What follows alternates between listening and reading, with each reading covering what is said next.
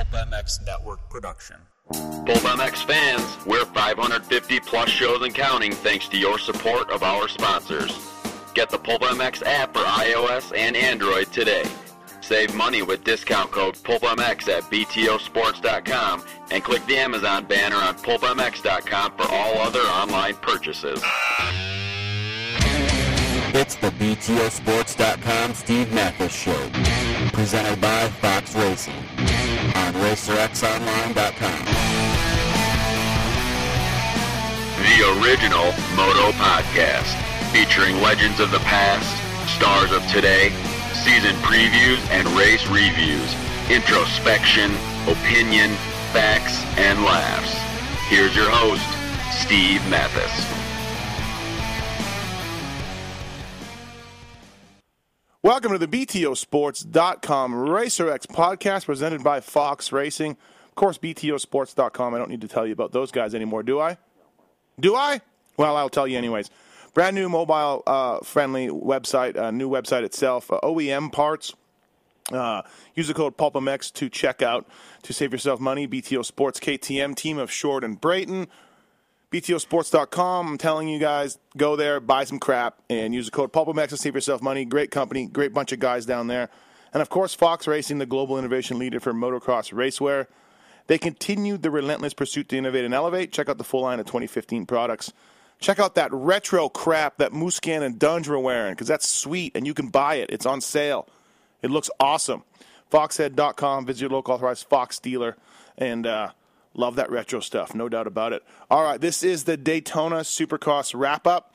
It's a day late, but whatever. Uh, I'm Steve Matthes. With me on the line, first off, my boss. He's a RacerX online editor.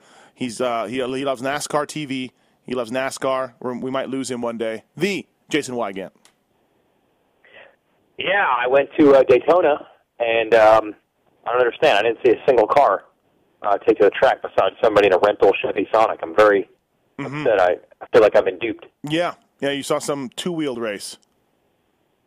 Yeah, I went in and they still had the uh, Daytona 500 um, leaders on the, um, you know, their own version of the Beast, that giant scoring tower. Yeah. I don't know if you noticed that. Like Saturday morning before practice began, it still had the NASCAR driver numbers from the Oh. Daytona results. Um, and then it changed after practice. I was really confused. I didn't know that. So 22 was on top. Oh yeah, you didn't see that? Chad noticed. It was cool. Oh, he did? Yep. of course he did. I mean, what is the power bill? They're just leaving that thing on for two straight weeks. Right. No, it just doesn't on. reset. It just doesn't reset. So it's been off, JT and then when they turn it back Mike, on, it goes back to its last setting. In JT's mind, 22 is always on the top. Absolutely. Uh, that man, he's, he, he loves Daytona so much, he's still there, folks. Jason Thomas, how is the uh, fly racing, ATV, RC, Supercross, Daytona thing going? It was uh, it was really good. It was a long few days in Daytona. Uh, you know, today was kind of the spotlight for us because we were title sponsor for the ATV race, and uh, yeah, still here. I actually get to fly home tonight, which I'm excited about. Mhm. But uh, overall, it's been a it's been a great Daytona trip. How did Fly Racing's quad god, Chad Wienen, do? Uh, they actually run. They're running the main event uh, in an hour. Oh, So we will see. He had a, a rough heat race. He crashed on the start, and then he just won the LCQ. So, uh, but I'll be real honest with you. Uh, fly racing is probably going to win no matter what in the ATV race. We just have everyone. So, well, fantastic. um, does everybody have their tethers on, or was there a quad out of control at some point? uh, I would say it was. It's been pretty under control. There have been a few pretty nice get offs. Uh, Mhm. you know, the first Daytona ATV Supercross. There's going to be, uh, but for the most part, you know, the MX Sports crew does a great job of keeping the track uh, safe and, Mhm. and keeping what their capabilities are in mind. So I thought it's been a huge success so far. Oh, good to hear. Good to hear. Uh, we, Hey, I was driving to the airport uh, this morning, leaving Daytona at uh, four in the morning uh, to get to a 6 a.m. flight. And three times in one hour, I heard a radio commercial for the first ever fly racing ATV Supercross. Lots of fly racing in there. They had the 4 a.m. to 5 a.m. hour blanketed, just crushing it. So You can it's uh, a big thank me for that that read, that commercial read. I uh, typed that up in my fly racing desk, and that's what happens when you don't go fast enough to retire from dirt bike racing. You end up typing up commercials on your computer. So, Let, let everybody know. which which one of you Nice. two? Which now, Weed, you stayed back. You went to the GNCC on uh, Sunday. You did the RC Amateur Supercross announcing on Monday. JT, you watched Monday. You worked today, uh, Tuesday. Which one of you wished they were out of Daytona more? Do you think? Well, he's he's not here, so of course. Right. I guess you had to stay the extra day, but you didn't have to. But you didn't have to work as much, JT, as as Weigandt. Uh, I don't know about that. I mean, he obviously had his some serious announcing duties, but I was working. Like we had our amateur guys there. It's not like I was just uh, popping strawberries in a hotel somewhere. Okay. All right. Weege, how was? I was was at the track all day Sunday and Monday, just like he was. He just maybe was talking more. Weege, you went to the Supercross on Saturday. You went to the GNCC on Sunday. Then you went back to the Yep. Speedway for the Amateur Supercross. Give me some takeaways from those three events. Did any, did they have anything in common? Did they have anything not in common?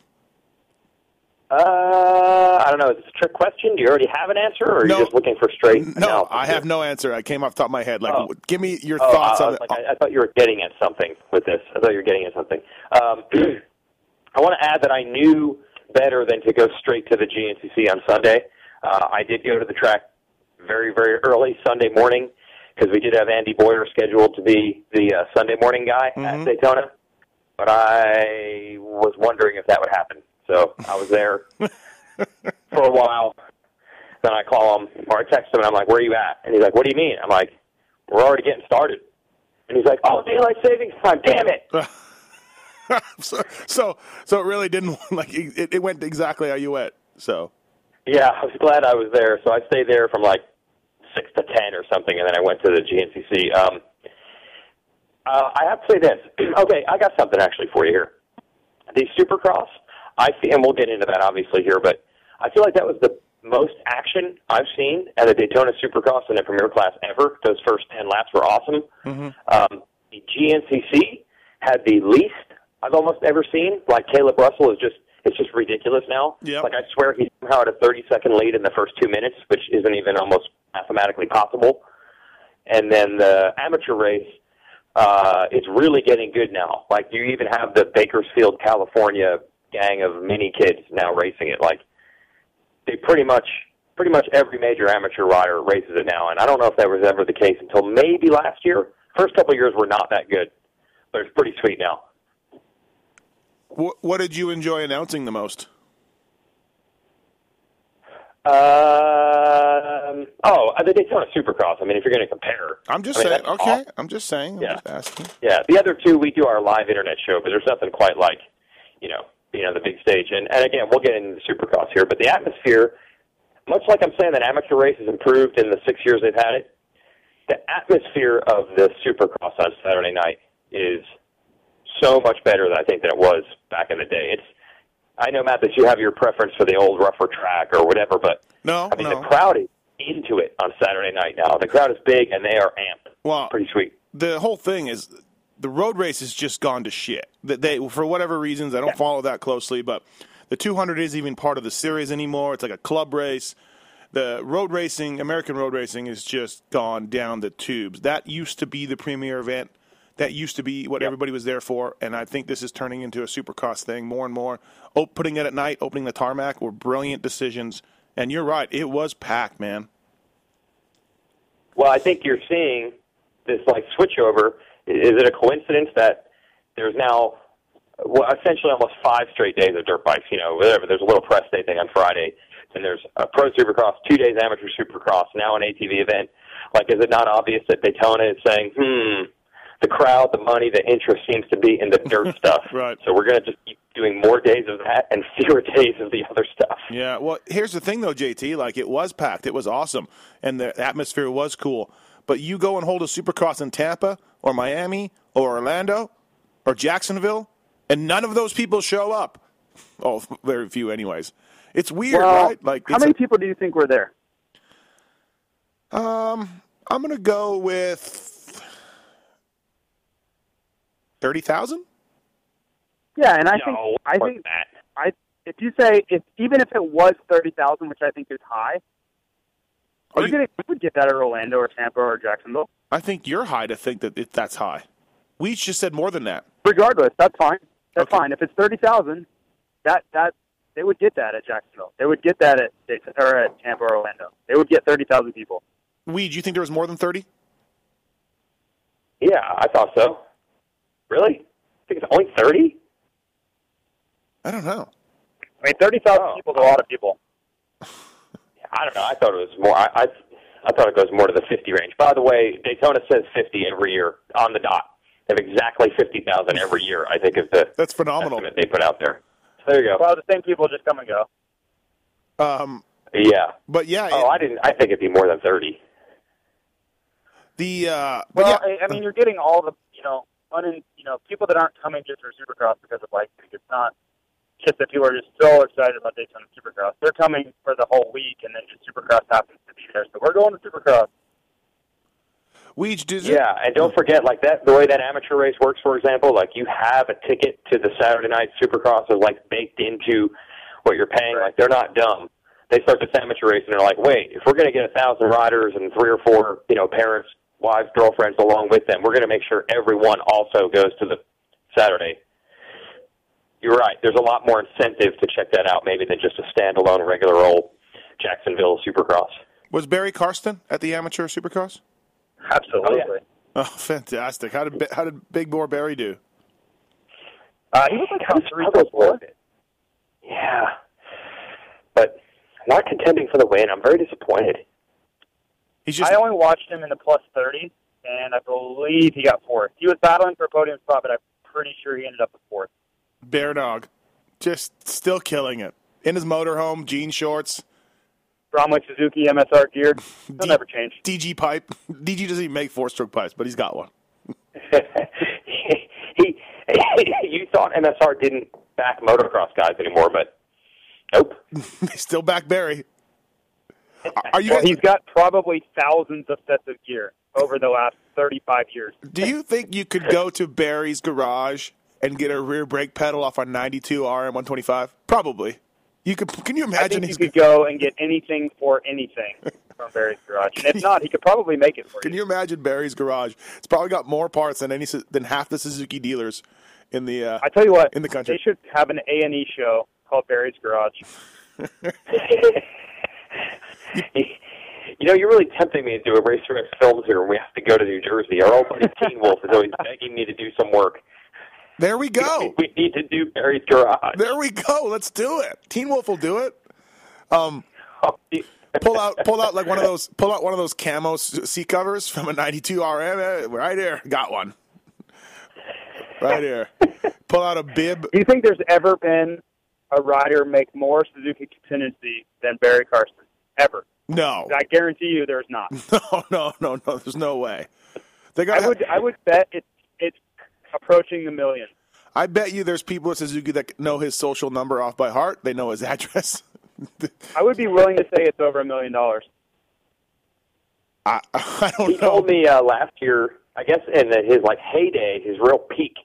As you know, he did lead the points in 125 East for a week. Yeah. Um, Good. Suzuki would give him bikes and he could sell them at the end of the year. And he told me last year that he basically bought his house with, with those with, with that Suzuki money from those years. Barry. But yet, he's a man of the people still. You wouldn't know that. You wouldn't know Barry. Oh, no. You know, Oh no, he he would never know that he's made a dollar in this sport. Barry. Um, Weege, do you ever like take a moment to step back and like think about like you're announcing the Daytona Supercross? Like, is that cool to you? Or I mean, I gotta think that's kind of a neat neat thing. Uh, yes and no. Uh, I was actually more revered when I saw Barry Carsten at my uh, hotel on Saturday morning. I offered to get him his continental breakfast, self to serve him. Um, he said no. But here's the thing about Daytona. This is really strange. As I said, uh, I think in your Moto 60 show, believe it or not, I never even went to it until 2008 when I Yeah. announced it. I would be in Daytona every year, but never able to go because of the other events we ran that were at the same time. You were like that kid So- up against the glass window. Daytona Supercross. Yeah, well, there was one year where Timmy Coombs was like, "Hey, you guys want to go to Daytona? Follow me." And we just drove and drove and drove and drove, and all of a sudden we're at the Georgia state line. And I'm like, "What the hell? What happened?" I, I never even got an explanation. Um, but anyway, here's the thing. So for Daytona, for me, like when you just watch it on TV, the track's kind of weird and it's just jammed into this really narrow strip. And Mm-hmm. like I said, the racing was never unbelievable epic. I never quite understood the the whatever the specialness of it until I actually went to it. So I guess that kind of messed it up a little bit for me. I didn't realize how cool it was until I actually was announcing it, as opposed to like you know, Mm-hmm. like I guess if you watch the Daytona 500 every year as a kid, you know it's a big deal. But to me, watching the Daytona Supercross on TV didn't quite do it. You really need to experience it to to see what it's like. The uh, uh, Kevin Kelly from DMXS, he did a good job uh, announcing with you, but but you and Rocket Rob together, JT, it's like a super team. It's just just, I mean, it's only eight million times better than Irv. That's it, just eight Well, million. Yeah, I thought it was really, really good, and, and they split up the track, so they really had front row kind of vision for each section of the track, which I thought was really cool. And obviously, the the handoffs from section to section were seamless. So the only real downside of the whole deal at Daytona is that for most of the viewing area, like industry seating, you can't really hear. Uh, that that's the biggest drawback. But Mhm. I'm thinking maybe if you're on the tarmac side where all the grandstands are, that you, you'll, you, you can hear a little bit better. Yeah, thanks to NFAB, I was in a suite, uh, sweet suite uh, up on pit row, and we got piped in. The sweet sounds of Buydos, Kelly, and Weege piped in. So that's fantastic. Yeah, that's pretty nice. I had I had no such luxury. Uh, Cooper Webb was there getting interviewed. Good job. That's awesome. Cooper Webb getting interviewed. Oh yeah, Cooper Webb. Oh man, can't believe it. Weigandt? Would you ever make that mistake? Ever? uh, let's just explain this. This isn't anything to do with me. Like Ben Sheetwood, who is the afternoon announcer, interviews Alex Martin and thought it was Cooper Webb. That is so good. That is so good. Al, he asked he asked Cooper Webb his highlight, and Alex said, "My podium in Oakland." And I wonder if Ben was thinking, "Wow, what a what a really like uh, you know, what a what a nice man. He's not going to brag about his wins at all. He's not going to brag about It's called wins podiums. Yeah. It's called the win Yeah. podium. He's, uh, he's points later, but he just want to talk about one podium and supporting his teammate. Because I'm sure Alex said I'm out here, you know, supporting Jeremy. Yeah, Alex told You know. me. Alex told me that he said to uh, Ben that he was uh, he moved down to Florida to go ride with his brother Jeremy, and uh, and Ben said, "Oh, that's awesome, teammates. Yeah, getting together, living So together." brothers. Right. Alex, Oh, that's great. All I can tell you is I'm happy that Tonus didn't race, or else it would have just been a TBJ all over again.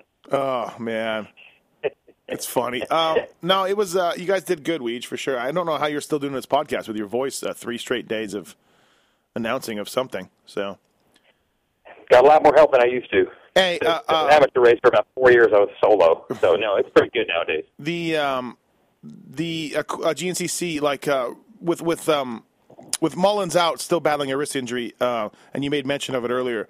Uh, Russell's just he's just on another level, right? I mean, Josh Strang certainly can give him a run and all that, but uh, Russell's uh, Russell's uh, Ricky Carmichael esque this this year in GNCC probably, huh? Well, he won the last race of the year last year on a 152 stroke straight up. Uh, if that gives you any idea. Right. So that's all you need to know. Uh, He's uh, killing it. What about fifth place in the MX1 or whatever you guys calling it, XC1? People were very excited. The Canadian. T Dags. Oh, putting the Husky. Fifth place. hmm Suck it, regular GNCCers. Suck it. Is that what T Dags is racing this year? The No. Husky? Yeah, Husky, yeah, but Moto. Right. Yeah, yeah, yeah. You know what? I think um, I, I give him credit. Like I think it just comes down to like he's a professional motocrosser. He's just in really good shape. Um, and there's a handful of GNCC guys that are also, but I think some of them still hole up for the winter, Mm-hmm. and they come in like semi sort of ready for the opener. And dude, like it's the most brutal race of all. Like, cause there's one you need to be in shape for, and I just think he wore guys down. Like, Mm-hmm. okay, I'll ride sand for three hours. I can do it. I won't get tired Right. or as tired. Yeah, yeah, as So tired, good I guess. Yeah. Well, cool. Yeah, sounds like uh, you guys uh, had a blast at Daytona. Razzles, Razzles get a, a mention at all? Anything? Never made it there. Yeah, times have changed. I didn't go out once. Didn't even drink. I didn't have a single drink of any sort at any point during the week. Dude, those days are over for us. I think. Well, maybe JT and Chad still, but not Chad. I had a couple drinks, but they were very casual and not in any sort of partying sense. It was more just, man, I need a drink that was a 15 hour day type deal. but uh, uh, Yeah. even Chad, Chad's shutting it down this year. Um, we're it's just I don't know, man. Those days are over. We need Grocer back. JT, get Grosser. We'll start hitting those Supercross. Supercross star after parties. You know where you can meet the stars. It used to be about the music. It did. It did. And then an era. Yeah, I think we're just uh I think we're just lame. Maybe we're all just getting old. We're just yeah. The new the new guard, uh, you know, Dungey and those guys are completely washed up. Oh man, I remember I used to go out all the time. Daytona was a big one too. Daytona was a big one. Uh, cutting it loose in Daytona, but Mm-hmm. remember wandering Main Street. Um, remember I remember paying. like- Razzles, Razzles was the spot. it was, dude. It was. Yeah. Remember Fournette passed out in the gutter, Found him uh, buying a hot dog wearing mustard. wearing mustard all over his shirt, and yeah, we, we lost him for a one, he while. was wearing mustard, and there was a shirt also there. Right, and he was literally sitting in the gutter. Those were the times. Anyways, um, Daytona Supercross. Yeah, so let's talk about that a little bit. Um, Twenty minutes in, and we'll get to that. Uh, won his first um, uh, Daytona Supercross, which is kind of amazing, and he, and he did it in a nice manner, extending his points lead. I guess first, uh, uh, Weege owe me an apology. Nah, not really, but um, looks like looks like Kenny Roczen's going to miss some races, which I had said if he's continuing to struggle, they should pull him out. And you said, no, they'll keep him going. But I guess. Oh, the- the- yeah. Um, your definition of struggling was like seventh and eighth, not laying down like he had been shot. Like I know. JFK. Yeah, I he know. Thoroughly. literally looked like he, a sniper hit him. That's why I'm saying not really. I'm, I'm kidding. But yeah, that was weird because, I mean, we thought it was We his knee. he was dead. It, he just laid. He was just laying there. He wasn't moving. Yes. Yes. Um, Really, kind of a weird season for Kenny. Like, uh, you know, goes one, two, one at the first three races, and I mean, obviously, he gets some more podiums from there. But I mean, kind of a. He never really got his magic back after that Oakland case. That was it. That was kind of what did him in. Weird how one moment JT of the series can can just turn south like that. But I guess that's what you know. That's what happens. And 17 weeks and 17 races and 18 weekends, and you know the the grind and stuff like that. And it's literally a, a split second decision, and your season goes from awesome to poop. Yeah, and there are so many of those, you know, split second decisions, like you said, during a season. I mean, literally hundreds, if not thousands, of decisions that can make or break your year. Mm-hmm. And as riders, you take them for granted because they're just ongoing all the time. And the smart guys that are at the front of the races, they tend to make the right decision all the time, so you don't really notice it. Maybe if you watch the VNC practices, you notice it more because there are guys literally flying off the track nonstop. Yeah. Uh, but with these these guys that you pay attention to, uh, they just seem to do everything right so often that it's kind of a shock when they when they don't do something right. So in this case, with you know we, we're learning more and more about Rock's deal, but the Oakland thing was obviously much more severe than we thought. Uh, and then the Atlanta, you know, the Atlanta crash was one of the scariest crashes I've ever seen. Uh, and then it's just been, you know, it's just been a downward spiral ever since Oakland. But we're just kind of getting a little more insight as to why, I guess. I, if it was me, I'd, I'd pull him out for the rest of the year. You know, uh, screw it. I mean, you know, it's going to take two to three weeks to, with a walking boot on, from what I hear, to uh, to rest and get better. And at that point, there's three races left or whatever. Weege, I just pull him out for the year because you got a motocross title to win. I'll let the doctors decide that one. I would think that's the direction I would go. Oh, thanks. Thanks If a lot. he if he sits in a walking boot for three to four weeks, I am 100% on board with you, Matthes, that he should wait till Hangtown. yeah, we'll see. That's that's my opinion. Um, So it was hey, it was a good race, and years from now, scholars or or bench race people will take a look at the results, Weege, and they will see Cole Seely in a fourth, and they'll go, "Oh, that's a nice ride for Cole Seely."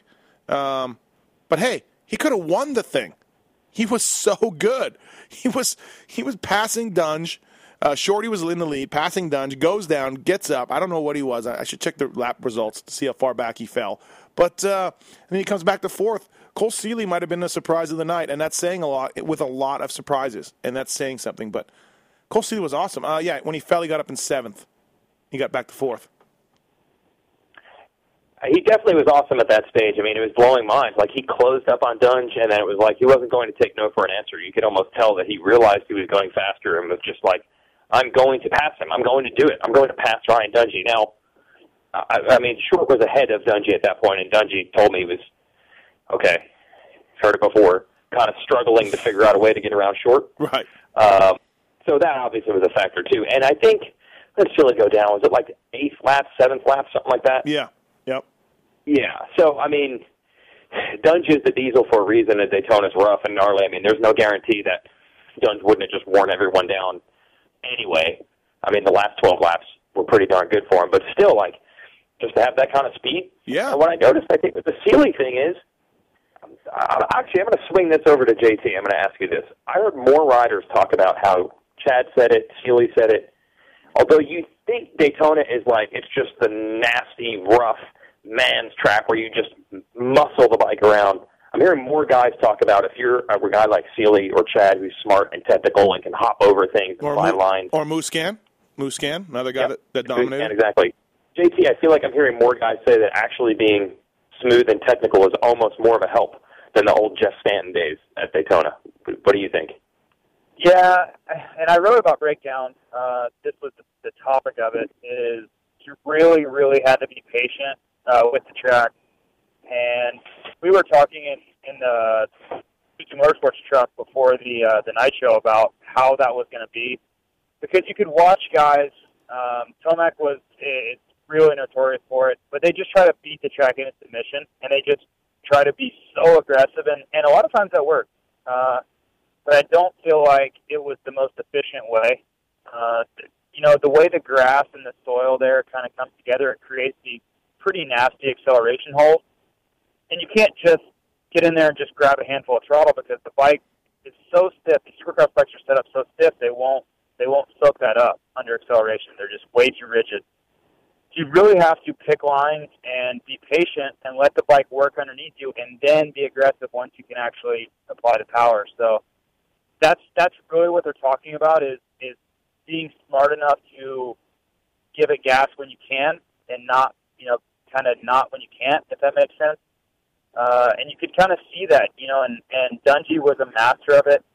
Seely was doing a great job of it too just the, the crash kind of uh, was a letdown as far as him being able to display that uh, clear clean air. But uh, they just basically were trying to allow the track to come to them and, and not forcing you know, you just there was a, there was just an efficient way to ride it, and sure that the overly aggressive way works. As Tomac, you know, was second, but I just think there there was a little bit better of a way, and and Dungey and a couple guys were doing that very well. Uh, I think Seely and Chad both were doing it, but obviously they had uh, untimely falls, so hmm Dungey was kind of the the victor of that whole technique. Odd to see Chad throw away what I think was two podiums with two sort of dorky crashes. JT, like Yeah, and I think it's uh, I think it's been a combination. The Atlanta one was a little bit weird. I think he got a little frustrated that he let Peick around him, or not. I, I shouldn't say that. That's, that's a discredit to Peick, but I think he just was mad at himself for not, you know, being able to keep Peick at bay. hmm Uh, and then this weekend, uh, it, I believe it was just full frustration uh, at trying to get around short. right. Uh 'cause he could see the lead there. You know, he could see Dungey there. Um, and everyone, you know, I and as you guys were talking about at the beginning, I don't think I've ever seen uh, 450 bike main event that is that bunched up ever. I, I can't remember ever seeing in the modern era a 450 main event that bunched together. Uh, like on lap five, you know, they were still all just in a pack there. hmm So I think Chad saw the win possible. You know, he was in position, like, but he knew that he had to get to the front because Dunge had already made his move. And I just think he, I think he forced it. He tried to get really aggressive uh, in that second rut, which was wasn't really a rut. It was more of a, a little bit of a small berm, and he just pushed a little bit harder than the berm would hold, and just did another donut. Yeah, yeah. Tough to uh, tough to see Chad do that. Not a guy that to normally kind of do that, but yeah, like you said. Uh, what about what about Short and Peick? If Weege, if you're look, Shorty had a hard time getting to the race. He got in at four in the morning. Had to fly like some prop plane uh, after after Delta uh, him over a bunch of times. Delta Airlines. Um, Yeah. But uh, yeah. if you're short, and he was coming off a, a food poisoning, uh, Atlanta too, and if you're Peick, you know he's got a, an MCL issue in the knee. He's got this foot, uh, broken foot with the plate and screws in it. He, both of those guys got tired, and went backwards from from first and second to um, eighth for Peick and twelfth for Short. Weege, are you? I mean, is it still a good race for it? I mean, obviously, I've, you know, David Villeman writes a column on Pulp, and uh, he writes about how how that you know that's not good. It's not a good finish. It's not good to, to lose that many seconds to uh, to Ryan Dungey when you're that many ahead of him or whatever. But what's your take on those two guys doing what they did? Do we give them thumbs up for the brief glimpse that we saw, or do we say, "Come on, guy, you got to get in shape"? Uh, I think I give him the thumbs up. Um, I thought it was awesome. Like, how fun was that with Short in the lead and all those guys battling behind him? Like, anytime Short does something cool like that at this point of his career, Yeah. I think everybody's rooting for him. You know, he's an older guy. Everybody respects him, and I think it's just like one more time he pulls that out, and I think everyone in the stands is like, he's probably not going to win, but this is awesome. I love Shorty. Mm-hmm. And Peick, I feel like almost has that kind of uh, following for different reasons, but but in a, but similarly.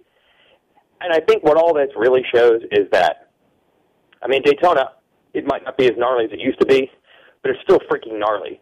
So if you are up front and you want to pin it, like I'm not, I'm not sure that say Dungey who won the race.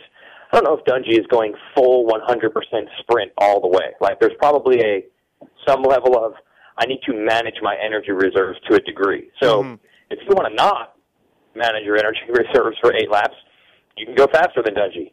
Uh, you won't do it all the way to the end. Right. So I don't know if it's just an in shape thing.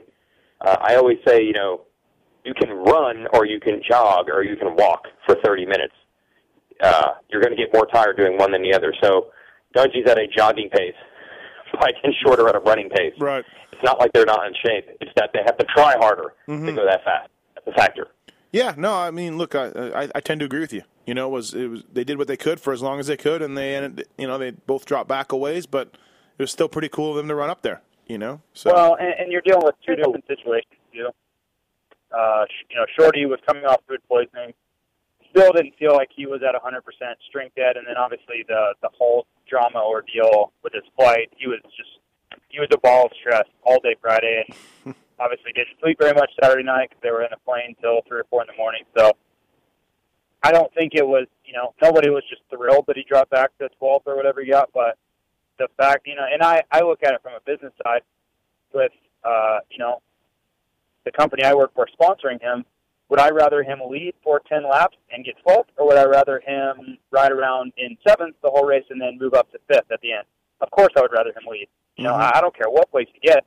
If you're going to tell me that he's going to lead after the race, that's fine. You can pull off. That's fine. I don't care at all. So you can pull that's off. That's what you know. That's we, we're all all the companies are paying these riders to get eyeballs on their product. That's what it comes down to. And both of those guys accomplished that. They got sponsors excited. You know, there, there's no way that Toyota and NFAB and all these people that sponsored the JGR team weren't thrilled with Peick's ride. Maybe they were, you know, a little bummed out that he dropped back, but they were thrilled for a long time. And they, I guarantee you, they were talking about that late into the night. How about Peick and the Whoops? Just ridiculous. Uh, I, mean, next level. He was the best guy in the loop, bar none. Period. Oh man, that was awesome. It was uh, yeah, it was pretty cool to see. Uh, Trey Canard, Broc Tickle going down in the first turn, both of them, 21st and 22nd on the first lap, and uh, Canard comes all the way to sixth. Tickle gets to 10th with the best lap of the uh, of the night. Uh, pretty impressive, huh, Weege, for those two guys. Yeah, Trey was on a mission, but we've kind of seen him in that position, unfortunately, too many times this year. Maybe not down and next to last, but with a bad start and blazing forward. But uh, the tickle one, I, did it, you think anyone on earth, except maybe the truck driver who's videoing for the team, saw this epic second lap he must have put in, which was the fastest of the race, but he was in dead last at the time? Did, Right. Think anybody saw it? I'm guessing not. I'm who- guessing not. Right. Yeah, just in the history books. Like the record shows it. No witnesses. Uh, I, I wish I had seen it because here's the thing: like Tickle had some momentum coming in, but I didn't feel like in practice or the heat race or anything like that that he was really killing it. So when I saw that he had come from last to tenth and had that lap time, I was like, wow, I wish I had seen it, but I really never saw him. I was noticing him. but you were busy announcing, of course. Well, keep keep in mind too, and this is not anything against Tickle, but you know, at the the beginning of the race, the track is going to be at its best. It just gets worse and worse and worse and worse in a 20 lap main event with 450s on it. So we just talked about how all of those leaders guys were bunched up together. They really couldn't go the speed they wanted to because they were waiting on each other everywhere. Not a lot, but you're waiting. If you're in a pack like that, you're waiting on people. You're waiting on people to get into the turn. People are cutting across. There's a lot of waiting that goes on when you're in a pack like that. So Tickle was able to go wide open, and I don't know that you you know maybe he would have still had the best lap, but I don't feel like those guys were able to just do to basically put in 100 percent In, um, either at the beginning. So, In in Weege's world, this is called clean air. Yep, and I used that reference a, a minute or two ago, but uh, that's for sure exactly what the the case was, and that. And I hate to say that because that sounds like I'm trying to take it away from Tickle, but I'm You are. trying to explain You are. why that may have happened. Yeah, you are. Okay, well, whatever. Uh, hey, uh, Tomac. Uh, Tomac was good. He was uh, solid. How about that wheelie? I don't know what lap that was, but fourth gear probably, maybe third. Just rah, pulling a big wheelie like that. That was awesome. Uh, That's the thing about Daytona. It kind of gives you these moments. Weston Peick's whoops, Tomac's wheelie. You know these type of things where you're like, wow, that's impressive. Good job by Tomac. James Stewart's wall. James Stewart's wall. Stewie would have aired those two walls out all day long. No way. All day. No way. No, I'm kidding. You ever Uh, seen the commercial where they say words really can't hurt you, and the end sign drops down and it knocks out the horse? No. Geico, Geico commercial, yeah. Yeah, exactly. That's what would have happened to if if he tried to jump that wall. The Honda would have hurt. The Honda sign. Yes. Yeah. Hey, hey, and uh, Blake Baggett, third place. JT, you should be walking home right now, according to a lot of people.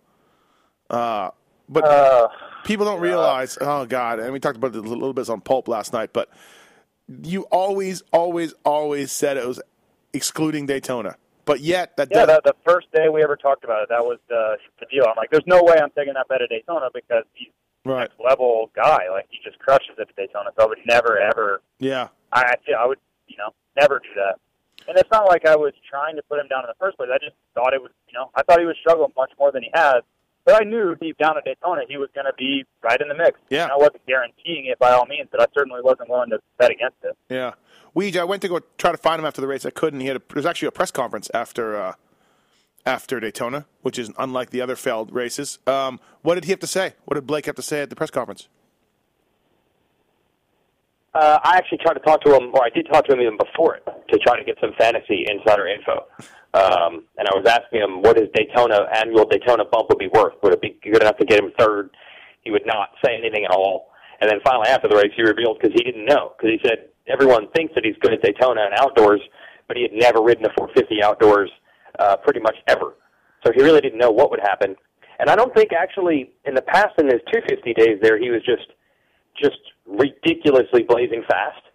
Uh, any one of those seven guys who were battling were as fast as each other. Uh, he was just uh, really more consistent. He didn't crash like the other guys did. So, yeah. congrats on the podium, but it wasn't the, the typical Blake Baggett performance. Like, he, he Yeah. started the show talking about Seely, for example, and how fast he was going. But back it was just more consistent. Yeah, if you want to look at more like impressive, like Seely was more impressive. I think Reed could have easily podium. Canard was blazing out, balls out fast. You know, there there's three guys that I think could have beat Blake if things had gone their way, but they didn't, and good job by Blake. So, so I'm willing. I'm willing to go out on a limb and say that Seely would have won that race.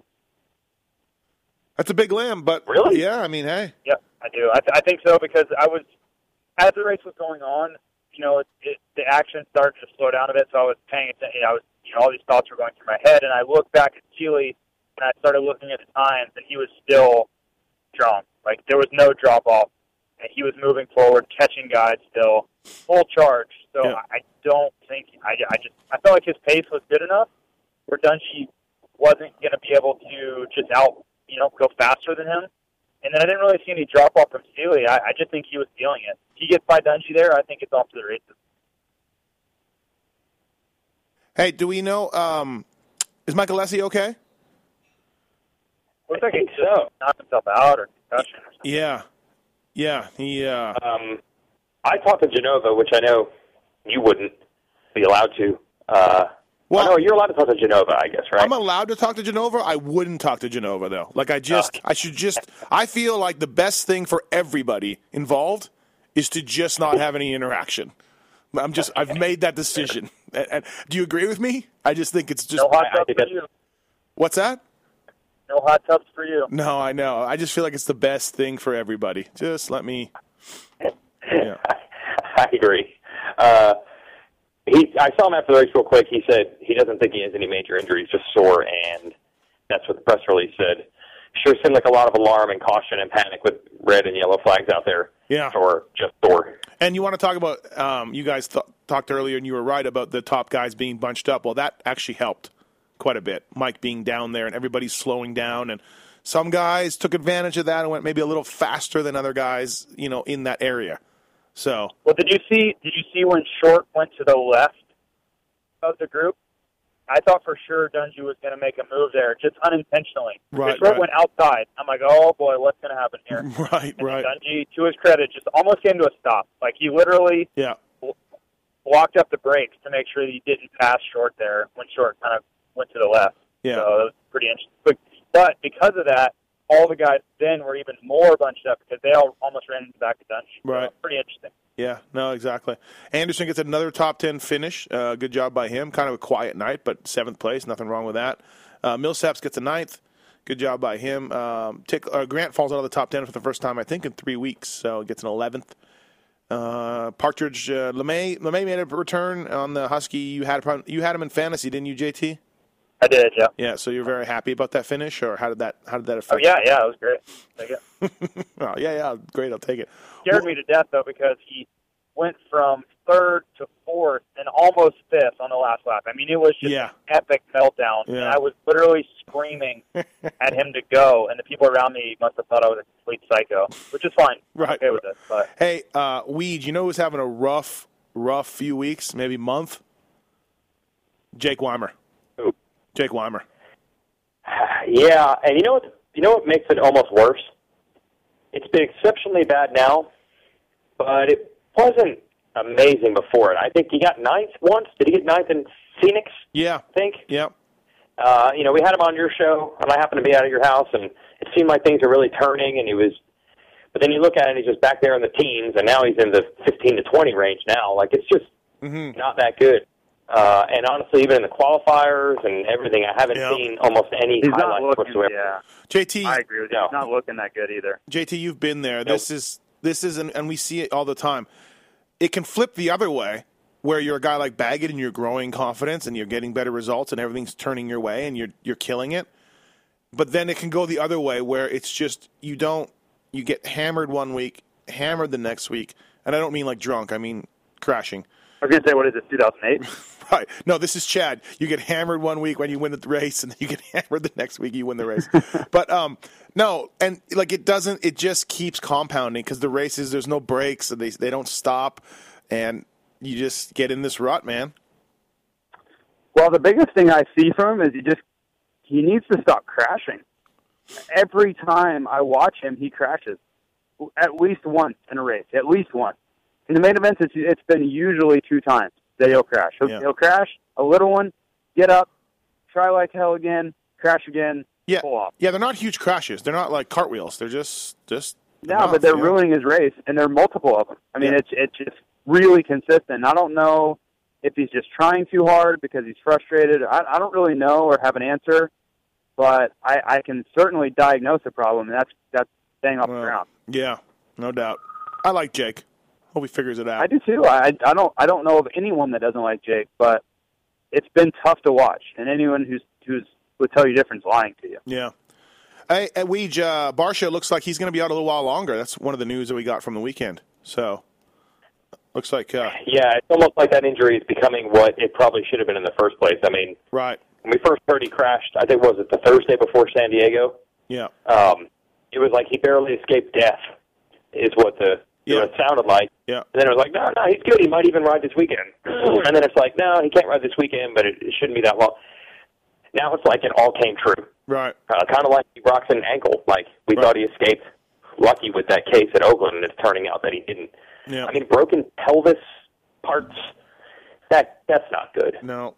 That's not good. How about No, I, I, took, I took a lot of heat for this. Uh, Mhm. I, I told uh, Chad and, and Burner and these guys that you know Barcia was hurt and it wasn't good. Uh, and then you know when the word came out that it wasn't, he wasn't hurt badly and possibly racing. I took an unbelievable amount of abuse via text message about this, and that I'm not a journalist and I should stay out of that side of the sport, and I'm an idiot, and yada yada yada. And now I am happy to report that I'm not stupid, and I have been reminding them this possibly hourly. good for you. That's what you need to do Yeah, sometimes. I, I feel good about it. I, I'm going to gloat a little bit because I can't even relate to you how much heat I took about this. And every time the Barcia's not out there, and, and what I do every Sunday is I ask uh, how Barcia did.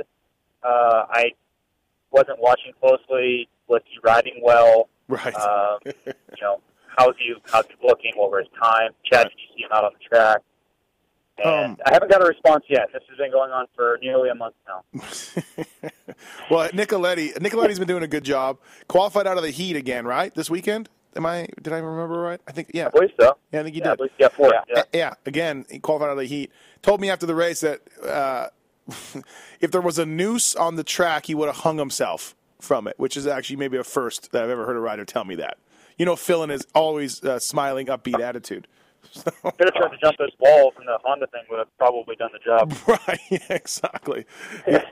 Um, hey, let's take a commercial break here on the uh, BTOsports.com RacerX podcast presented by Fox Racing. We'll come back after this commercial to listen to listen to Race Tech. By the way, uh, this Race Tech commercial save yourself ten percent at Racetech.com, and we'll be right back on the uh, on the podcast.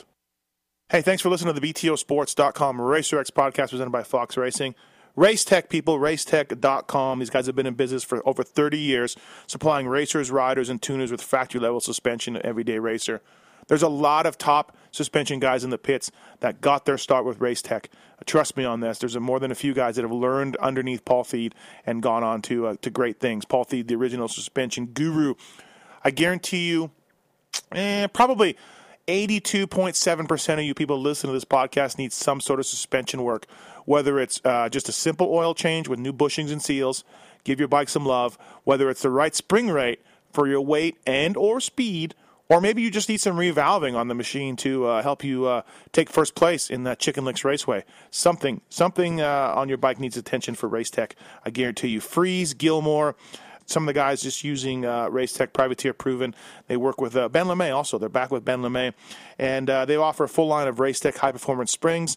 These springs are called high performance because they're extremely lightweight for their rates and feature the tightest tolerances in the industry. You want to save 10% at uh, Race Tech? Go to PulpMX 2015 when you order. You can save 10% at racetech.com. And they're uh, proud sponsors of this podcast, and we thank you guys. All right. And we're back. Uh, BTOsports.com Racer X podcast presented by Fox Racing. We, I was thinking during that commercial break that, uh, do you think maybe some, you know, I mean, obviously Prater and Jendro from Feld, they were there at the, uh, at the race. Do you think they heard you announcing, maybe thinking you, you're going to pull you over to the regular Supercross series and, and, you know, put you right in there with Irv and kind of seamlessly try to integrate you into the series, do you think? Yeah, probably not. Oh, okay.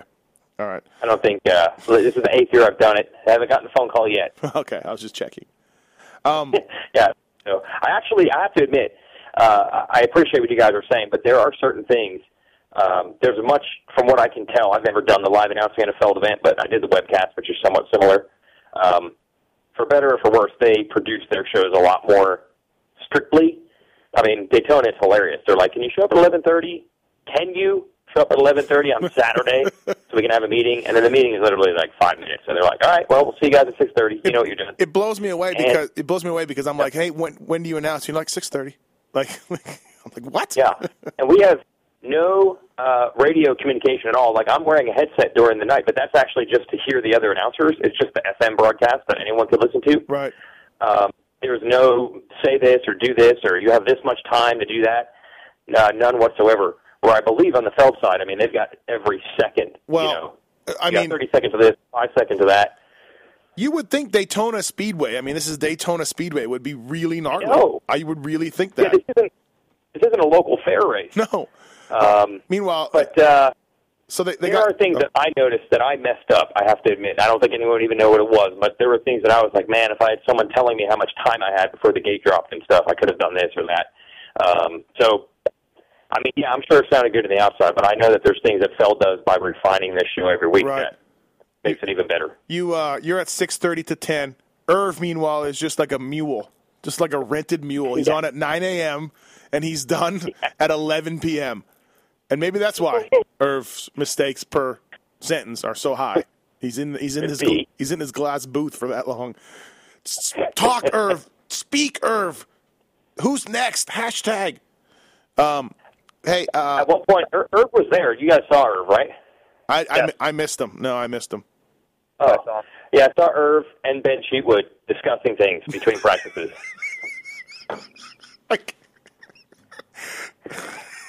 Sorry.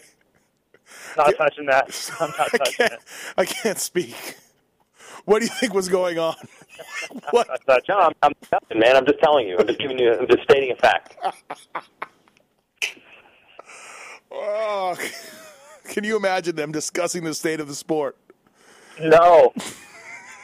okay, I'll move on. Oh, um, hey, uh, uh, you just you rattled me. What was my next point? Um, oh, I know. Who was that guy you kept talking to repeatedly from Honda? Yeah, who was that guy? Who was that guy? making fun of me? Who is that guy? You guys don't know that him? That's that's Keith Keith Dowdle. He's been a Honda forever because it's Honda's race. Right. See, I think it it wasn't so weird. It used to be um, it used to be uh, uh, um, Bill Savino. Bill Savino. yeah, sorry, it was our buddy Bill Savino who we're all friends with. So I think it seemed more seamless. Like, oh, they're talking to Bill. Bill's from Honda. Bill's the press guy. It's Honda's race. But- I get it. But- yeah, but- we used to talk to Savino, but Savino's in R and D now, so he's not really the racing guy. So Keith, who I think is part of their contingency and stuff, was the guy to pump Honda all night long. I mean, it seemed like the okay. Look, I know it's Daytona Supercross by Honda. I get it, but JT, didn't it seem like a little too much? Like we're going back to the Honda guy for his thoughts. I thought he was an announcer. Yeah. The, the weirdest thing is in the times when you you talk to him after, say, you know, uh, Marvin Musquin wins the heat race, and then it's like, what did you think of that, Honda guy? I, I mean, that, so it has to go. And then in the end, he hands out the trophy on the podium. You know, Ryan Dungey, congratulations, you won the Daytona Supercross by Honda. It's always always funny how that works. Or, or Chad won a heat, didn't he? Didn't Chad win a heat? Yeah, he did. yeah. Yeah. Yeah. So I'm like, this is the irony of the Honda guy congratulating Chad after like they had like a bad breakup two years ago. Um, that's, I, I that's just how Daytona works. No. I, I'm all for like you know. Obviously, they're a big part of the event. It's all for sponsors, no doubt. But I just thought it was like weird. You're throwing it to the Honda guy over and over. Yeah. And hey, there were massive. What was really helping, what the, what was really helping is he said all his bosses were like up in a suite. He's like, they can see me up there and they're texting me. They think this is awesome. so it was really working. Hey, now listen. I know you're tight with Kevin Kelly, DMXS Radio. Is a good friend of yours. Uh, I get that, but Oh, yeah. you said to me that there's a chance you could get me in there. Did I? You did. you did. Like say, That'd have been that'd have been a horrible mistake. what if you could get me in there? What if I got a live mic? this is another example of what I'm talking about with like where Feld really takes you know all these meetings and everything. They basically just said uh, Paul Page isn't available this year. Just tell us who you want, and we'll hire him. Like they didn't review it, they didn't ask around. Right. Like, I could have just random. So yeah, you could have. Listen, I said it. If Kelly, if Kelly does a great job, he announces a lot, and he's better at it than I am. But if something happens to him, like say a refrigerator fall on him or something, maybe I could get in. Can you imagine me live announcing? You would do it. You would do a one-off. Oh, I would be terrific. I would love it. You are such a loose cannon. No, I would promise that I wouldn't be. I, I, I'd, I'd be good. But I to, to announce a Daytona Speedway, that'd be like such a cool thing to say you did. Like that's why we, I'm kind of blown away. I asked that question earlier, and you're like, eh, whatever. But to me, it's like, Oh no. you know, Let's throw out a situation. Let's throw out a scenario. JT, let's throw out a scenario. Last couple laps, the 250 main, Davalos.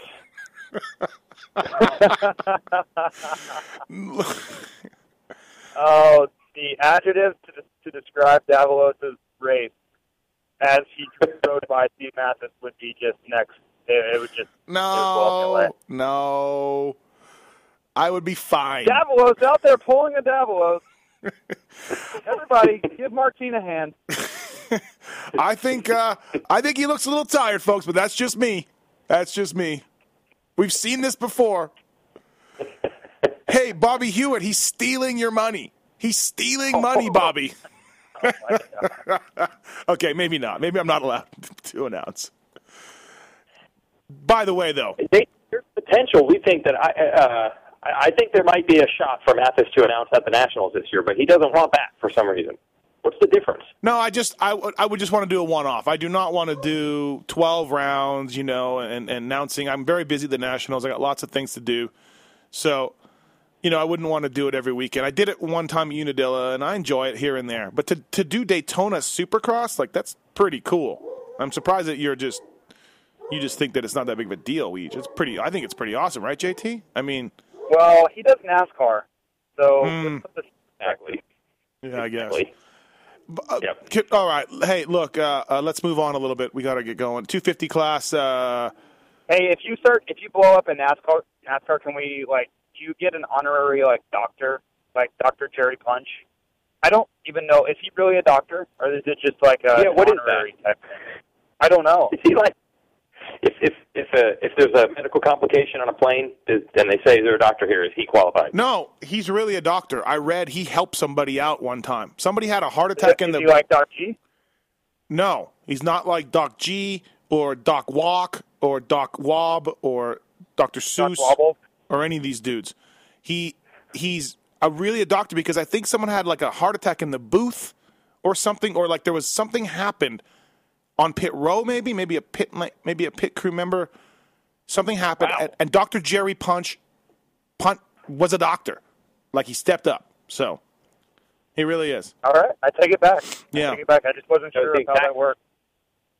He The exact scenario I was talking about. I'm going to look this. I'm going to Wikipedia Dr. Jerry Punch. Go on. Yeah, yeah, look at it. Check it out. So, okay, um, 250s. Uh, Jeremy Martin was your pick, JT, for the win. Uh, uh, killed everybody, though. And Martin, Martin, I was surprised he didn't get Bogle. I, I really thought he would at least get Bogle. He took a while to get going, but uh, what'd you, what's your thoughts on the race in general? Uh, I was surprised only by the fact that I thought Jeremy Martin got tired. That that was the literally the only thing that surprised me about that race because I feel like Musquin is overall the best guy. I I predicted Martin would win. Um, I knew Bogle would be on the podium, but Mhm. he just whatever happened with Jeremy Martin, and I'm still not positive that he got tired because I I don't think that's a likely case, but I I don't have any other explanation.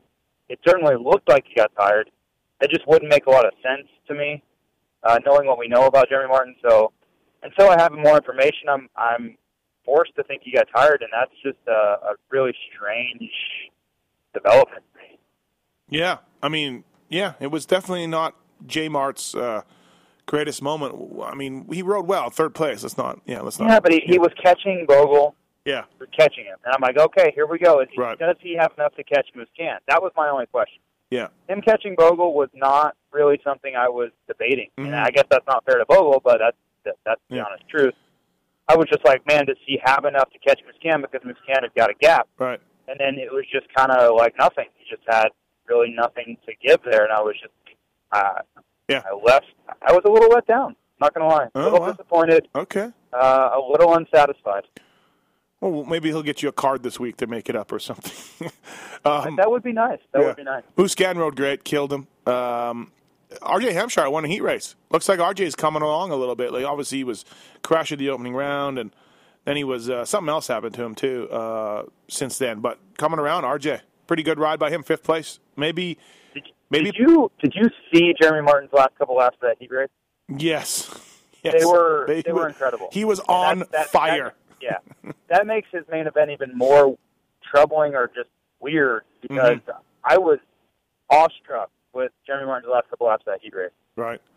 Weege, did you? But I mean, great job for RJ. But wow, Dr. Jerry Punch update, Weege? Uh, yes, are some very epic stories here. Are you ready? Yep. Um, yeah, he is a, a real, a real doctor. Uh, worked at an emergency room in Florida. Um, this is awesome. Are you ready? This is the old days of NASCAR. 1988, Rusty Wallace crashes. Uh, the car rolls into pit lane. So, as pit reporter, he turns into a doctor, revives Wallace, who was unconscious at the time, and then Rusty Wallace drove in the race later that day. Oh, That's how we do it back then. oh, you're Revived him, and then ago. he drove. Yes. Wallace was initially that's unconscious incredible. following the practice session crash, but he was able to start the following night's race with only minor injuries. Wha- and, Um, and I'm sure. J- I'm, I'm guessing that he would have a tough time passing the concussion protocol after dying earlier that day in nowadays uh, in modern day racing. Yeah, yeah there's no. you're, you're uh, racing tonight, Doc? Yeah, I died earlier, but I'm fine. Yeah, there's stories of uh, NASCAR guys um, having their eyes taped open to be able to race because they were so concussed. Jeez. that's that's how it worked back then. Uh, here's another one. Ready? Punch was addressing the Nashville Super Speedway media luncheon when he was interrupted by a loud crash in the back of the room. He rushed from the podium to the back of the room where the daughter of singer and country star Vince Gill had fainted. Oh, Punch revived his daughter. She was taken to a local care center, and then he returned to the luncheon to resume his speech. Dr. Jerry Punch. Wow. Phenomenal. This guy needs a, this guy needs like uh, some kind of sitcom spinoff. You know, I uh, I put uh, I checked doctor on my Hertz card. So my Hertz card says Dr. Steve Matthes. yeah, I love this. and and so I just wanted to see like what would happen, and so like because there's no really Hertz does not need a diploma or anything. They just will just take your word for it. So my card well, says you know, Doctor. Chad, Chad Reed was Chad Reed was knighted in Australia, and there's there's no chance in hell that he could joust or challenge anyone Right. to a duel or rescue a damsel in distress. He's not doing any of these things. So the Jerry Punch, Dr. Jerry Punch thing is uh, a breath of fresh air in that department. Yeah, and I got called doctor one time. One time in you know whatever the last six years, eight years, whatever it's been. One time a lady on the phone was like, "All right, no problem, Doctor Matthes." And I'm just like, "Yes, yes." Um. Hey, uh, all right, hey. By the way, uh, uh, Davalos faded really bad at Daytona. So just, just again, just want to put you put that out there for you guys. Just gonna drive that hammer home. Yeah, just uh, once again. Uh, A Rod did well. Kyle Peters, seventh place. Jimmy D, sixth place. A couple of great finishes by those guys. Jordan Smith made his first main event, got 12th. Uh, Luke Renzland was was fast too. Lost some spots um, near the end, I believe. But good job by Luke. Um, Yeah, we might be onto something here with Jimmy D. I think this might be something. it might be right. Yeah. Right. He was at Razzles Yeah. Friday night. I'll give him that. No, are you kidding? No, no, I, I had confirmed sighting. Please don't say that. Don't don't say that because I, I made a joke about that and I got in big trouble from Jimmy D. I wasn't joking. Oh no. Well, good job for Jimmy D then. Uh, drinking water and hanging out, but Right. confirmed sighting. Uh, Weege, Savatgy, what's your take on him through the first uh, uh, four races or whatever it's been? I think he's in the uh, eh category. Oh man. Okay. I, I mean, yeah, I mean, eh, it's, it's certainly not gone over well. I mean, he's been good, but I'm sure if you ask him, okay, it's Bogle, Martin, and Musquin, basically the guys battling for the podium every week. Uh, I don't think he'd be pumped on that either. Uh, I think he could maybe do it. He just hasn't put the pieces together since uh, since Arlington. Uh, I'm sure. I can't imagine he's excited. You know, Yeah. on the podium the last three races either. No. What about Mitch Payton's team right now? Tonus had something Oh, going on and wasn't able to race. And hey, this is getting a little serious here for these guys. The Pro Circuit Kawasaki team. Yeah, I agree. It's getting it's, tra- it's trending worse. It's trending worse each year, really. Yeah, Adam Cianciarulo, get back AS- ASAP for for the Yeah. outdoors. Um, but yeah, definitely a tough, tough, tough go for the PC guys that are so used to doing so yeah, I mean, well. going going into it, did we really think they were going to win though? Because I, I I didn't. I thought it was a Well, can we get some, shot. can we get some podiums? Can we get a lot of podiums? Yeah, I mean, I I I mean, feel like Musquin was the favorite over those guys, so that's one. Bogle's the defending champ, so I didn't think Savatgy would beat him. And then uh, Jeremy Martin's the defending outdoor national champion. I don't know. I mean, I guess yes, you would expect him to jump in there at some point, but they certainly weren't the favorite to be on the podium. Bo- uh, Savatgy got a podium at the first round, and Martin got fourth. Other than that, it, those three guys have been on the podium the last three races.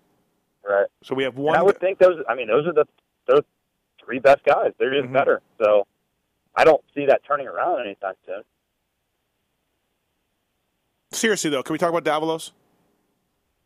I know you're dying to. No, sure, no, no, no, no. I'm, I'm, I, I'm, I've said it. What I have to say, but Weege, how's Davalos' season going? I thought. Well, okay, let me say this. I thought he was past being Martin Davalos. I thought he was fixed last year, and it was a tragic accident. It wasn't his fault that caused him to lose that title. But I really thought he changed his stripes or spots. Me, me too. I mean, obviously that was a pretty devastating injury. Not just that it would have cost him a title, but it was a long, long, long recovery process. But I'm a little worried now. Okay, he's only got four Supercrosses left to try to turn this around, right? Mm-hmm. Um, and I don't. I literally almost don't even remember him racing nationals. Does he have any any Yeah. results that are memorable races outdoors at all that anyone remembers? He goes I good at. Washougal. I think he made the podium at Washougal one year. Really? Yeah. Oh, okay. Yeah. Yeah. Uh, well, I'm just fast forwarding here, and I'm I don't know if he's going to turn it around outdoors. So if he doesn't do it, it's, it's hard to believe. There's only basically four races left almost in a way for him to prove himself. So here's my question: If he continues where he is right now, and then outdoors doesn't go well, will the ride come to an end, or does he have a multi-year deal? Does he have a multi-year deal? I don't know. Is that why he switched? I would think. I would think so. I would think so. I think that's why he switched teams, wasn't it? Like he could have gone back. He was to a pretty Mitch, right? sought after guy. Yeah. Yeah. So um, my question is, will the ride continue? And I'm I'm thinking it will. All right. Yeah, I would. I know that Mitch wanted to keep him, so I would imagine that he had to have gotten a two-year deal. It's just uh, I can't. Right. Uh, I I can't imagine Mitch was like, nope, shouldn't have gotten hurt when uh, our bike broke on you while you were leading the points. You're fired. Yeah, yeah, really. I, I just thought he was different. He he showed he could close the deal. He showed he was in shape, and I know that injury was bad, but I mean he, he's he's riding well at these races in the beginning, and then he's getting tired and going to the back. So that tells me that uh, you know you can't hang everything on this ankle injury or whatever he's got. Well, I think it's a. I think that is the underlying problem. I think you know if he hadn't gotten hurt, he had fitness last year, so his fitness wouldn't have just magically gone away.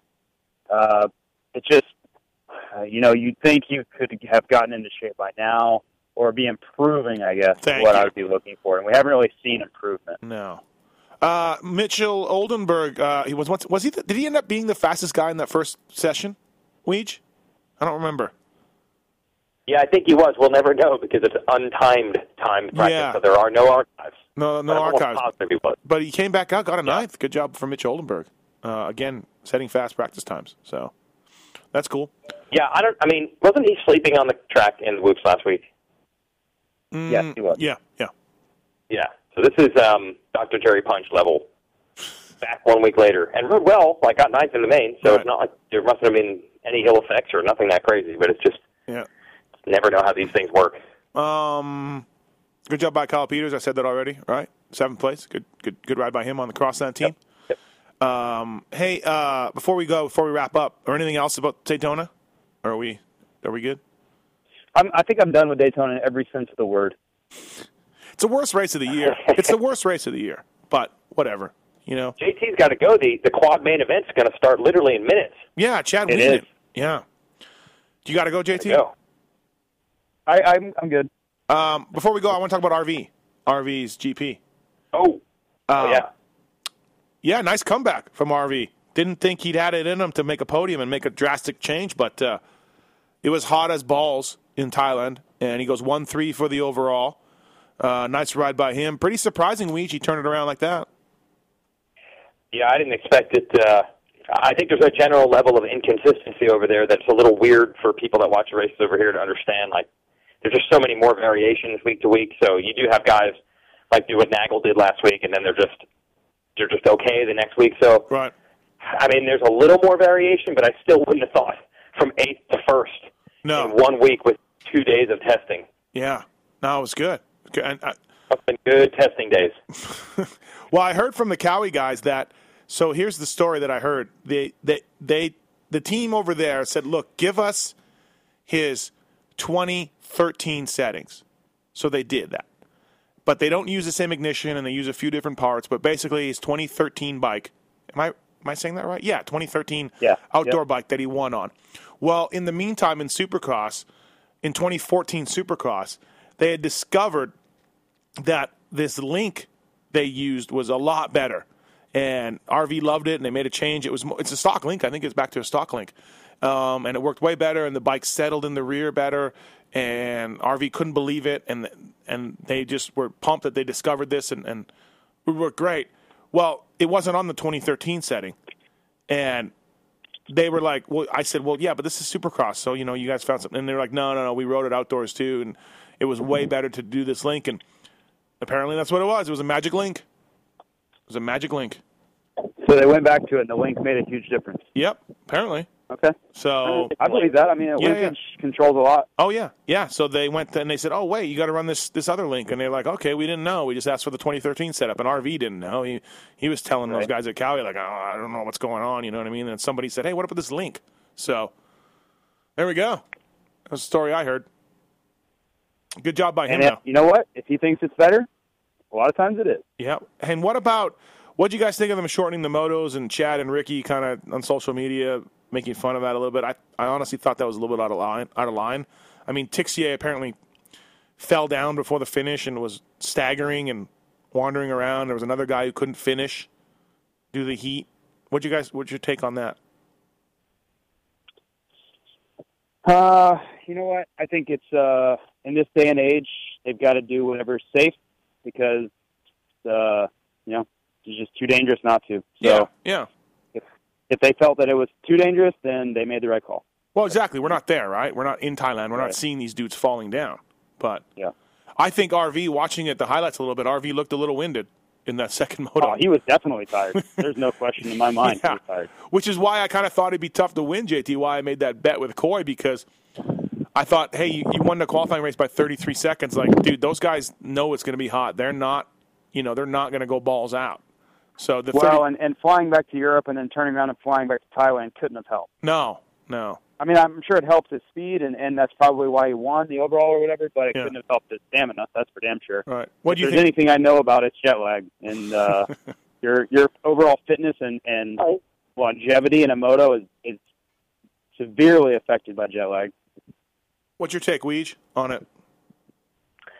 Yeah, I, it would be so easy to just bag on the GPs for the five minute shortening of the motos, but like you said, we weren't there. And I think one other thing to keep in mind is uh, they, there's not even a place I wouldn't think for these guys to get used to riding in heat and humidity at this time of year at all. No. like it's a No. yes. I know we could say that if you went to uh, whatever, pick a national. Budds Creek last year was hot, or uh, you know, certainly the old Trail holidays are hot. But dude, that's like July. This is March. Yeah. So you got guys who are probably riding in freaking snow, and then all of a sudden they're doing two motos and 100 degrees of humidity. So you got to cut them a little bit of a break there. And like you said, I wasn't there. I'm not going to comment on shorting the motos. It's- I don't. I don't know if it's the right call or not. But uh, um, RV being tired, I kind of heard from the inside that he realizes now that he probably did go a little bit too fast, too hard in that qualifier. And then plenty of people are like, "Oh, that's ridiculous, dude. What's that qualifier race? 20 minutes? They can run. That doesn't make a difference the day before." But it's proven these GP guys they purposely lay back in that qualifier. It does make a difference. Remember when we had the GP at Glen Helen a couple years ago for the first time, and like Alessi and Townley just like destroyed everybody on Saturday? Yeah. That's why. Yeah. No, I, Yeah. I, and I knew that. That's why I made a bet he wouldn't win. Everyone was freaking out at the race about 33 seconds, and, and these colors don't run, and he crushed them. And I'm like, guys, it's hot as balls. These guys don't care. Let him go. Go win by 33. The motos are tomorrow. But hey, good- I was if wrong. anybody thinks that a 25 minute moto the day before the race doesn't matter, they've never competed at that level in that heat. In that No, heat, no. for sure. They've they just never done it. What'd you make of uh, RC and Chad's tweets, Weege? Little, I thought a little, uh, little out of line there. Well, like I just said, yeah, I don't know. I, I feel like if you're not there, it's just hard to, to comment. Right. I mean, those guys have been through the wars. I'm not. It's kind of stupid for me to really have an opinion either way, but I don't know. I just think you're just taking small pieces of information and uh, making a decision based on it. Right. And I just, yeah, exactly. I'm with you. Um, all right. That's it. Yeah. Sounds good. Okay. All right. Good stuff. I, RV's going to be champ now, right? Is it over? it's over. It's over. He, they It's already, over, yeah. They already gave him the number And one the play. trophy. Yeah, exactly. Hey, look, he's 19 down. Yeah. 19 down from Desalle. Um, you know, he, he only gained one point on on Clement, so um, it should be good. It's getting getting getting good for sure, no doubt about it. Um, all right, guys. Um, funniest thing I heard was was Irvin and Ben discussing things. funniest thing I've heard all, all day. Strong. Uh, BTOsports.com Racer X podcast presented by Fox Racing. Jason Weigandt, Jason Thomas. This was the Daytona wrap up. Thanks, guys. See you next week. Yeah. Yeah. This has been the BTOsports.com podcast show presented by Fox Racing. Don't forget to check out some of our past shows, including motocross legends such as The bad boy, Rick Johnson. I looked down and my hand was junk. I mean, it was sitting over to the side. The tendons were jerking in weird places. And, and my biggest disappointment with Danny Storbeck is that he never said sorry. Because Danny and I were friends, and we've never talked since. Brian Lunas. Before the 500 event, Dave and I fly to Germany, go down to Stuttgart. There's this little shop out the back of the Mahle factory.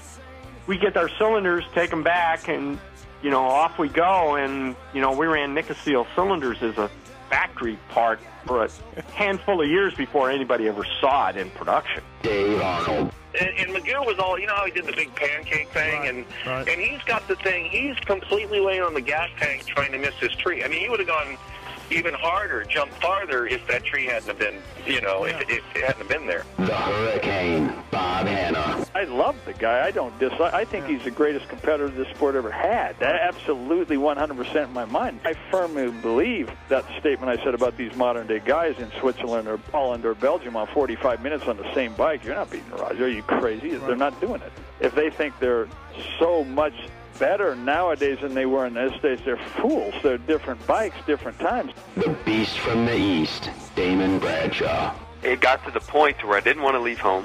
And once I got to the race, I wasn't into it. If I wasn't going to give 100%, I'm not going to take their money. The working class hero, Doug Henry. it was definitely an emotional moment for me. Just thinking to myself, that's it, you know. And it's it's amazing the stuff that goes through your head in a short amount of time of the things that you know that I was going to miss. The Dogger, Ron Lechien. until you really open your ears and you want to listen to what they're saying, it's like beating a dead horse. You know, and I know from personal experience. Did anybody ever sit me down? Of course they did. Everybody did. Pro Circuits, Mitch Payton. There's two ways to make the money. One is you can sign for money, or two, you can earn the money. I'm a high believer in earning the money. I think they ride better when they earn the money. Seven-time Jeremy McGrath. I was so mad, like so disappointed and so frustrated that I pulled pick and I left. Every point counts. I could kick myself to this day for not just riding around in tents. It's been no problem. My my ego got in the way, you know. The O Show, Johnny O'Mara. Stuff that you could you'd sit there if you didn't even want to ride it, you just wanted to just look at it all day. I mean, I got a chance to test all that. I like that era I was in. I really do. Search Pulp MX in the iTunes store to enjoy these and over 500 more great motocross podcasts.